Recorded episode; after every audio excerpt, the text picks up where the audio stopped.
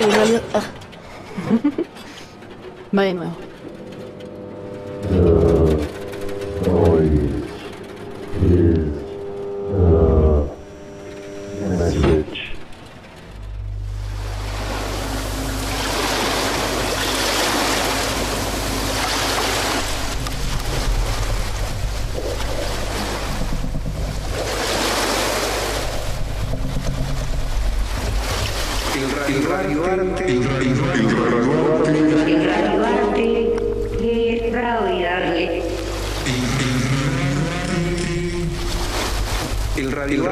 Que se le hace al receptor, al oyente, al radioescucha, escucha, a que pueda, a que pueda configurar, configurar un escenario, un escenario propio. propio.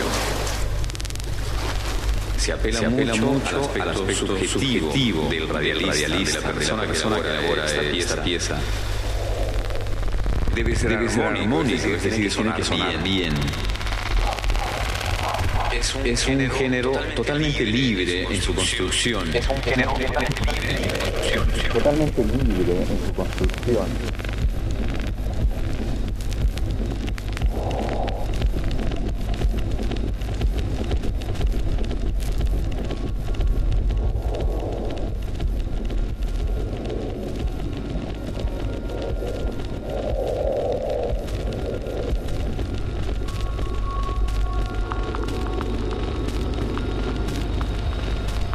Radio art is the invitation that we make to the receiver, the radio listener, the auditorium to configure the space of the room. We appeal to the person who creates the piece, the artist's subjectivity. It has to be harmonic. Los ingredientes con los que vamos a trabajar son los elementos del lenguaje de la radio, con música, con efectos, con la voz, la palabra y con el silencio. It has to sound good. It is a completely free genre when it comes to framework.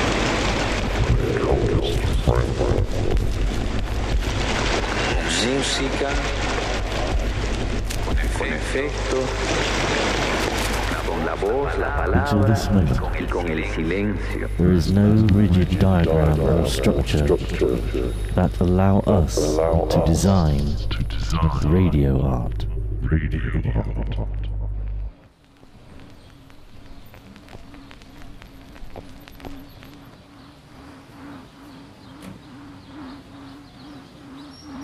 You're listening to The, the noise, noise is the message. The message. The message. The message.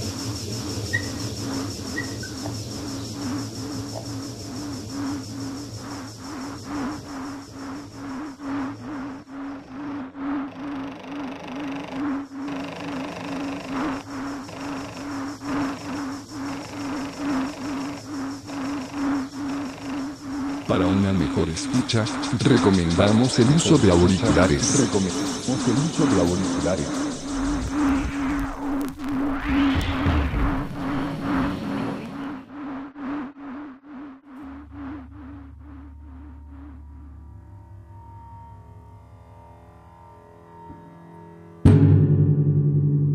Hola, mi nombre es Rodrigo Tamay, soy músico y productor musical argentino.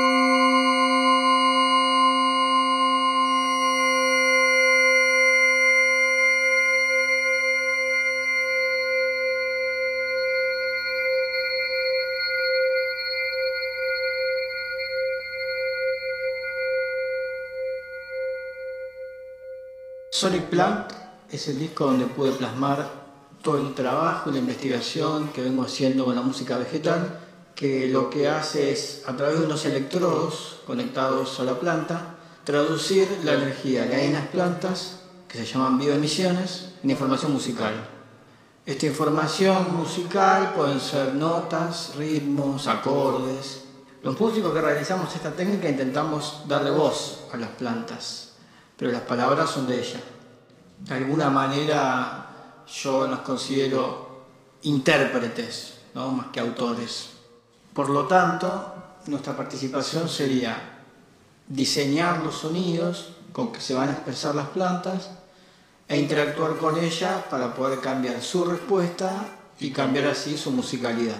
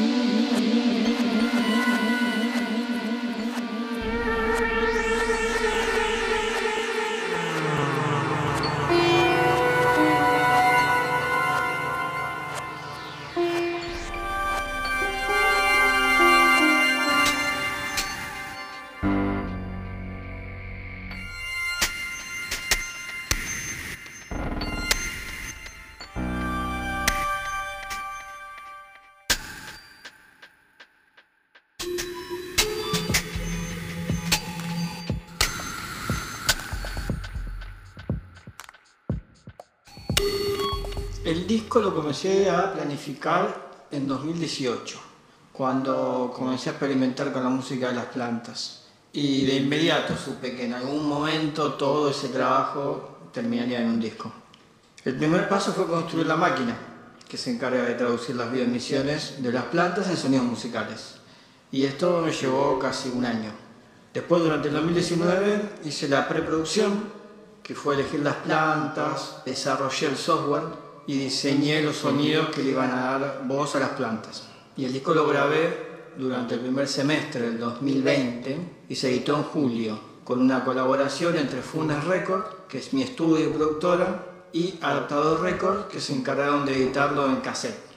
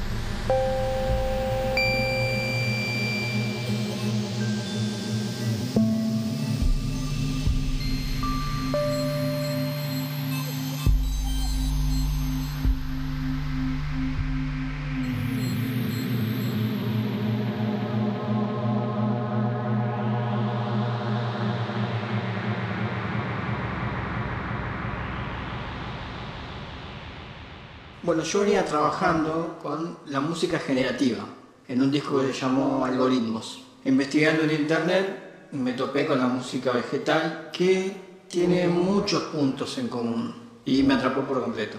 Lo primero que escuché fue a una artista inglesa que se llama Maylis y me voló la cabeza su trabajo. Ahí reemplacé lo que venía haciendo con la música generativa y me puse a trabajar con la música de las plantas.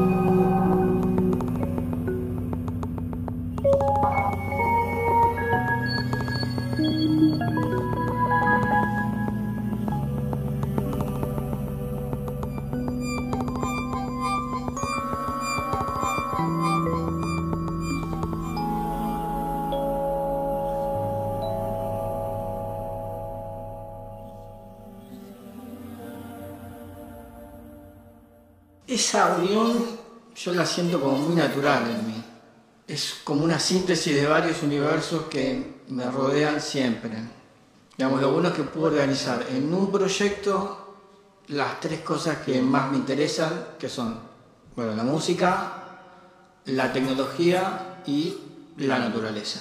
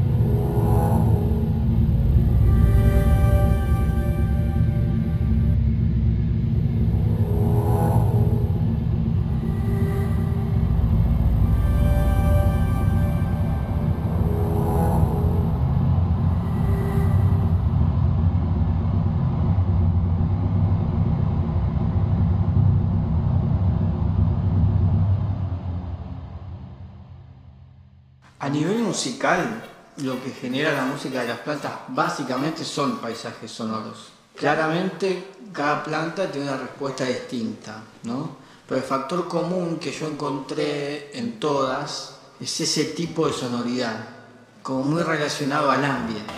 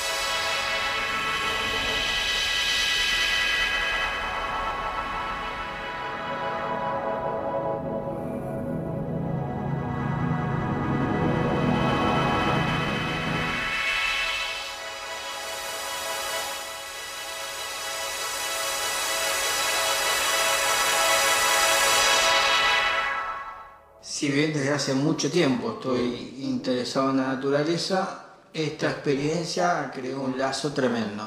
También aprendí mucho sobre distintas variedades y familias de las plantas y comprendí un poco de su mundo, ¿no? Una cosa que me sorprendió mucho fue la reacción de los chicos cuando ven cantar a las plantas e interactúan con ellas. Como que a muchos ahí les cae la ficha de que están vivas.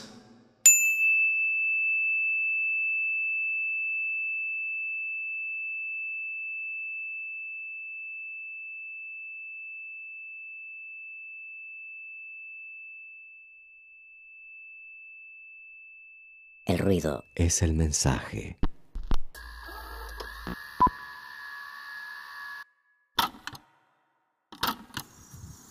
Olha o bezerrinho, Caetano, Nuno. Olha só. Olha só, cara. Como tu boi. E olha a cara. Ui, caras. Olha o bezerrinho lá atrás, ó. Ó, ó, bem pequenininho, ó. Bezerrinho é quando ele é mais novinho, ó. Oi, Vitor. A última vez que meus sobrinhos estiveram aqui em casa, já faz tempo, né? Eles deixaram alguns rastros. Me assustei quando encontrei no escuro os pequenos dinossauros embaixo do sofá, no meio dos colchões. Incrível como por décadas esses brinquedos geram lucros exorbitantes para as marcas. As crianças são totalmente loucas pelos pequenos bichos verdes. Olha essa propaganda antiga do McDonald's, que miga.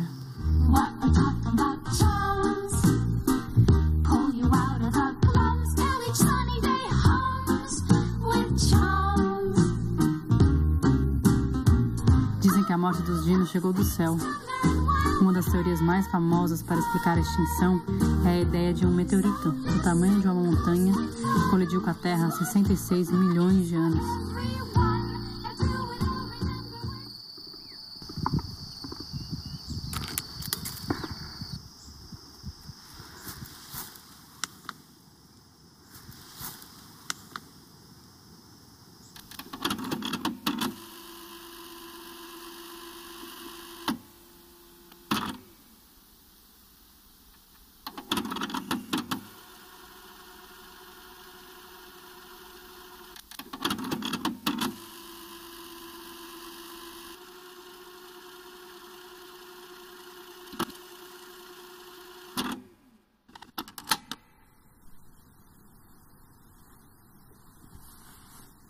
Querida Sabrina, el domingo pasado mi mejor amiga me dijo que está embarazada.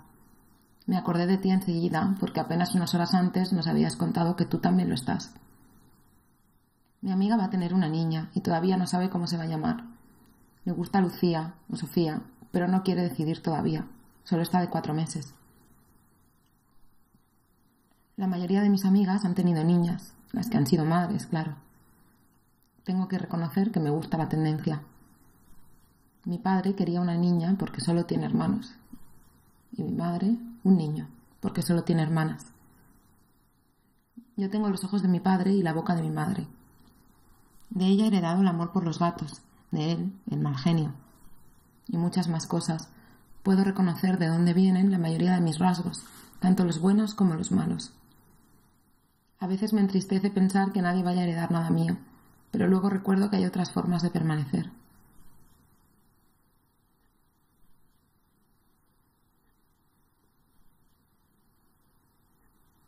Por el momento, te deseo que tu bebé permanezca en el útero hasta el final de la cuarentena, aunque si no es así, seguro que cuando lo tengas en brazos ni te acordarás de eso.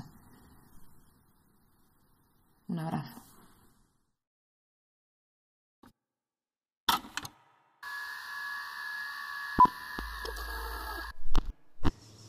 El ruido es el mensaje.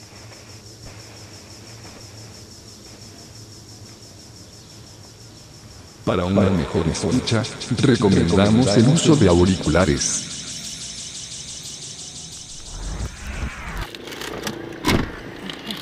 Radio Calle, una forma de compartir lo que escuchamos en los espacios públicos.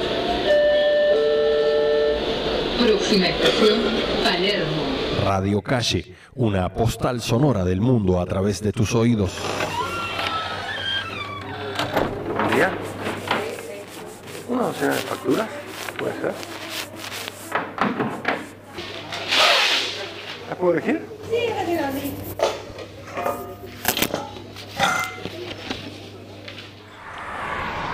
Radio Calle. Radio Calle, tus oídos al poder.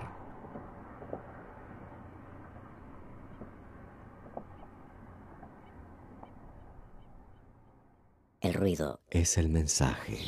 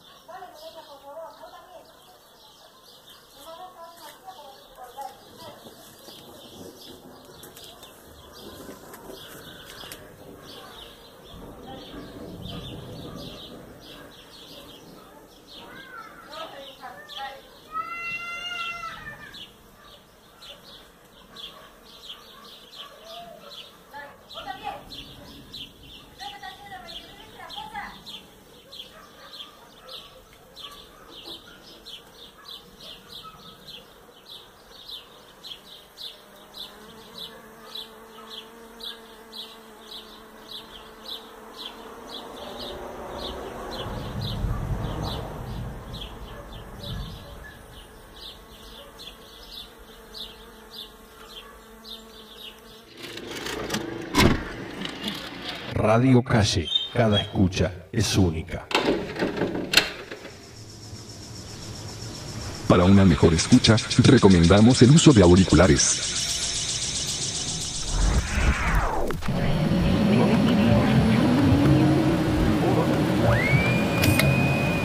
El ruido es el mensaje.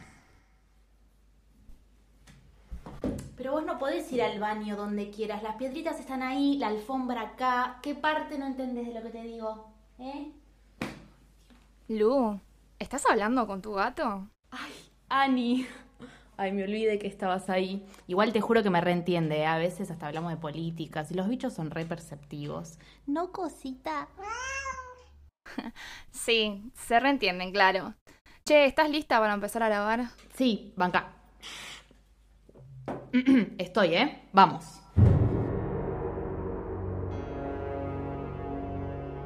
La Cátedra de Historia Estético-Social de los Lenguajes Musicales, perteneciente a la Licenciatura en Musicoterapia de la Universidad Abierta Interamericana, presenta Sonamos, una propuesta que busca acercar la música contemporánea a tus oídos. En este programa vamos a hablar de una de las compositoras aún en actividad, más relevantes del panorama internacional, galardonada por las más reputadas academias y referente del colectivo de compositoras en la música academa, académica perdón, contemporánea del siglo veintiuno. Hoy, Kaija Saariaho.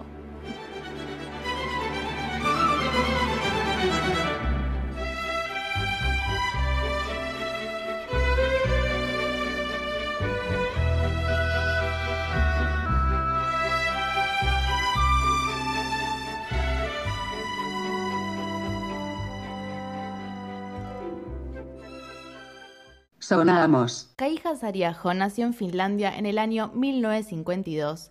Estudió composición a mediados de la década del setenta en la Academia Jean Sibelius de Helsinki, bajo la tutela del ensayista y compositor Paavo Heininen. Y tras un año de especialización en Alemania, decide trasladarse a París en mil novecientos ochenta y dos para formar parte del IRCAM. Bueno, el IRCAM, cuyas siglas en francés corresponden a Instituto para la Investigación de la Acústica y Música, fue fundado por el reconocido compositor Pierre Boulez y conducido por renombrados artistas como Luciano Be- Ay, pero hoy, ¿qué me pasa, chicos? Luciano Berio y Jean-Claude Risset. Bueno, chicos, perdonen por la pronunciación. En este espacio, Saariaho desarrolló métodos de composición que involucraban el empleo de la electrónica en vivo, ya sea a través de la manipulación de cintas o la asistencia computarizada. Es decir, cambiaría su rumbo del serialismo, recordémoslo como la corriente iniciada por el dodecafonismo de Schoenberg, que había aprendido en Alemania, para acercarse al estilo de los espectralistas franceses, que se encargaban de explotar las posibilidades del sonido de una forma científica y musical. En este periodo, el rasgo más recurrente en sus composiciones sería la creación de densas masas de sonido en permanente y paulatina transformación, como podemos oír en este extracto de su obra de mil novecientos ochenta y dos para orquesta y cinta magnética Verblendungen.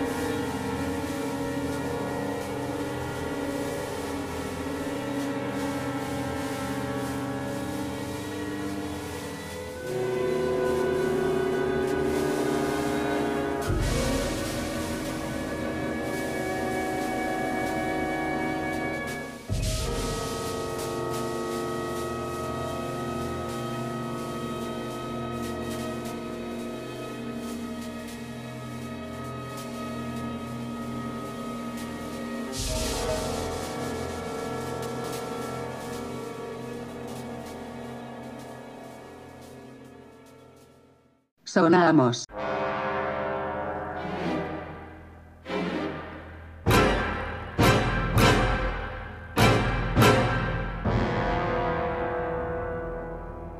¿Qué fue eso? La transición, Lucía, si estamos grabando. ¡Uy! Ay, no, y yo no me peiné.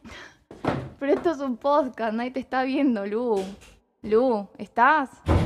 Bueno, si bien solo vimos un fragmento de esta pieza, pudimos notar que se trata de una densa masa de sonido que va en gradual descomposición a lo largo del discurso, a través de la reducción de su intensidad.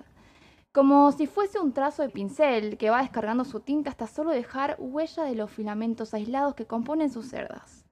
Las referencias sinestéticas, eh, es decir, que vinculan la percepción de varios sentidos, por ejemplo, las características visuales de una pincelada con las del discurso sonoro, serán propuestas recurrentes en el trabajo del autor. Sí, sí, acá estoy.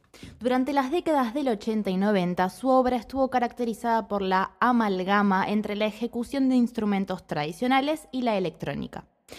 El análisis espectral de la materia sonora basado en cálculos realizados por computadoras y el empleo de técnicas poco ortodoxas de ejecución le permiten explotar y expandir las posibilidades tímbricas de estos instrumentos. Un ejemplo de esto puede encontrarse en Six Japanese Gardens, mil novecientos noventa y cuatro, una obra compuesta de seis movimientos que se inspira en seis jardines tradicionales.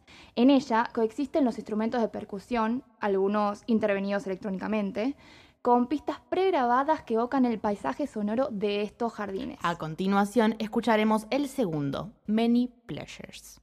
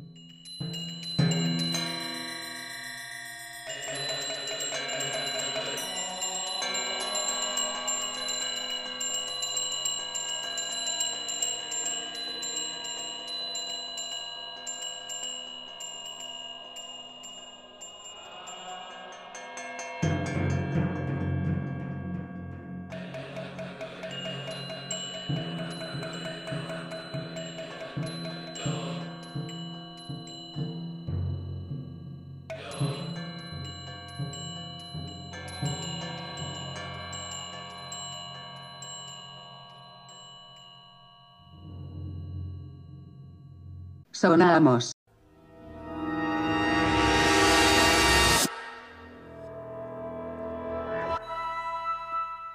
Hasta me da ganas de comer sushi, ¿a vos no, Lu? Soy alérgica al salmón. Sos alérgica al salmón. Soy alérgica y es un poco racista, sí. Es interesante tener en cuenta que la instrumentación de Six Japanese Gardens es semi-indeterminada. Esto significa que los intérpretes pueden seleccionar los instrumentos de percusión que consideren más oportunos. Si bien a fines de la década del noventa se destacan varios de trabajos para instrumentos solistas como Noa Noa, Folia y Petals, en mil novecientos noventa y nueve, inspirada en manuscritos del trovador aquitano del siglo doce, Geoffrey, escribe junto al libretista libanés Amin Malouf su primera ópera, Le Amour de Loin. En esta ópera, escrita en francés y con fragmentos en occitano, narra la historia de Geoffrey, un príncipe de Blay obsesionado con el amor ideal, y Clemens, condesa de Trípoli, ambos conectados por una promesa de amor a distancia. Ah. Como es habitual en la trayectoria de la compositora, esta ópera combina la electrónica con los sonidos de una orquesta tradicional. Tuvo un excelente recibimiento por parte de la crítica en su estreno y en dos mil dieciséis logró ser la primera ópera compuesta por una mujer que se representó en la Ópera Metropolitana de Nueva York. Tremendo, esto abre una puerta gigante a muchísimas compositoras y artistas en todo el mundo, ¿no? Uh-huh.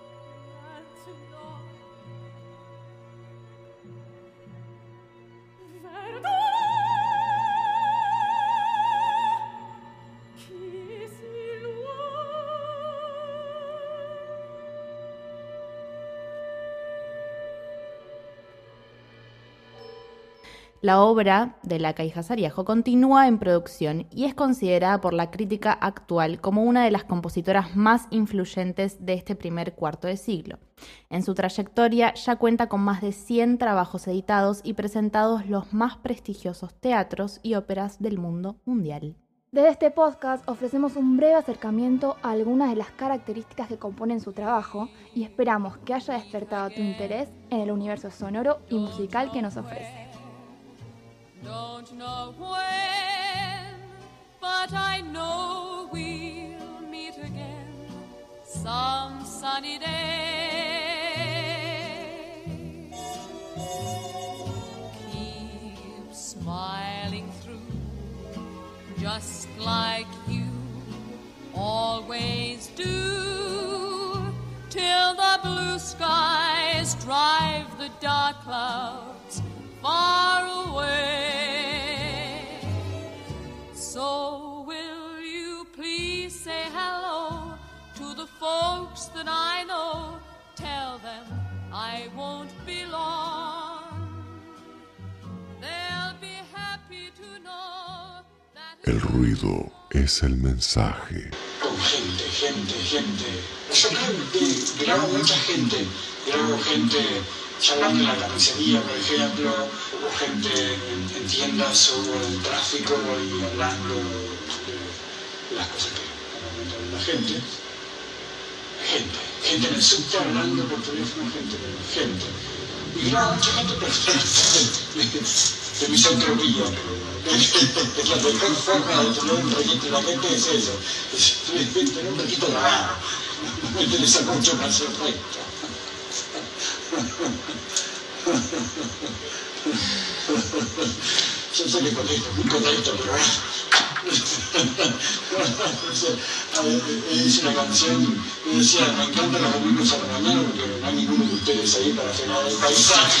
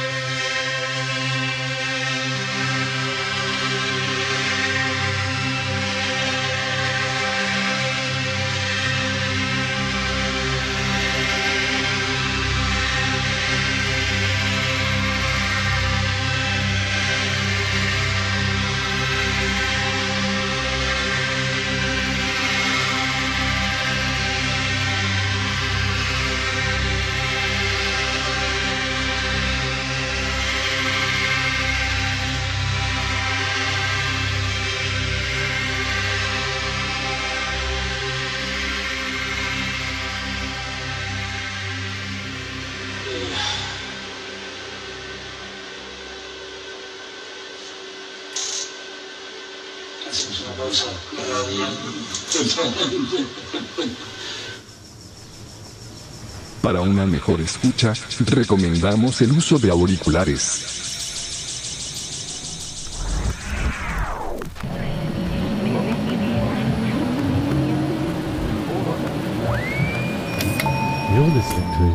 El ruido es el mensaje.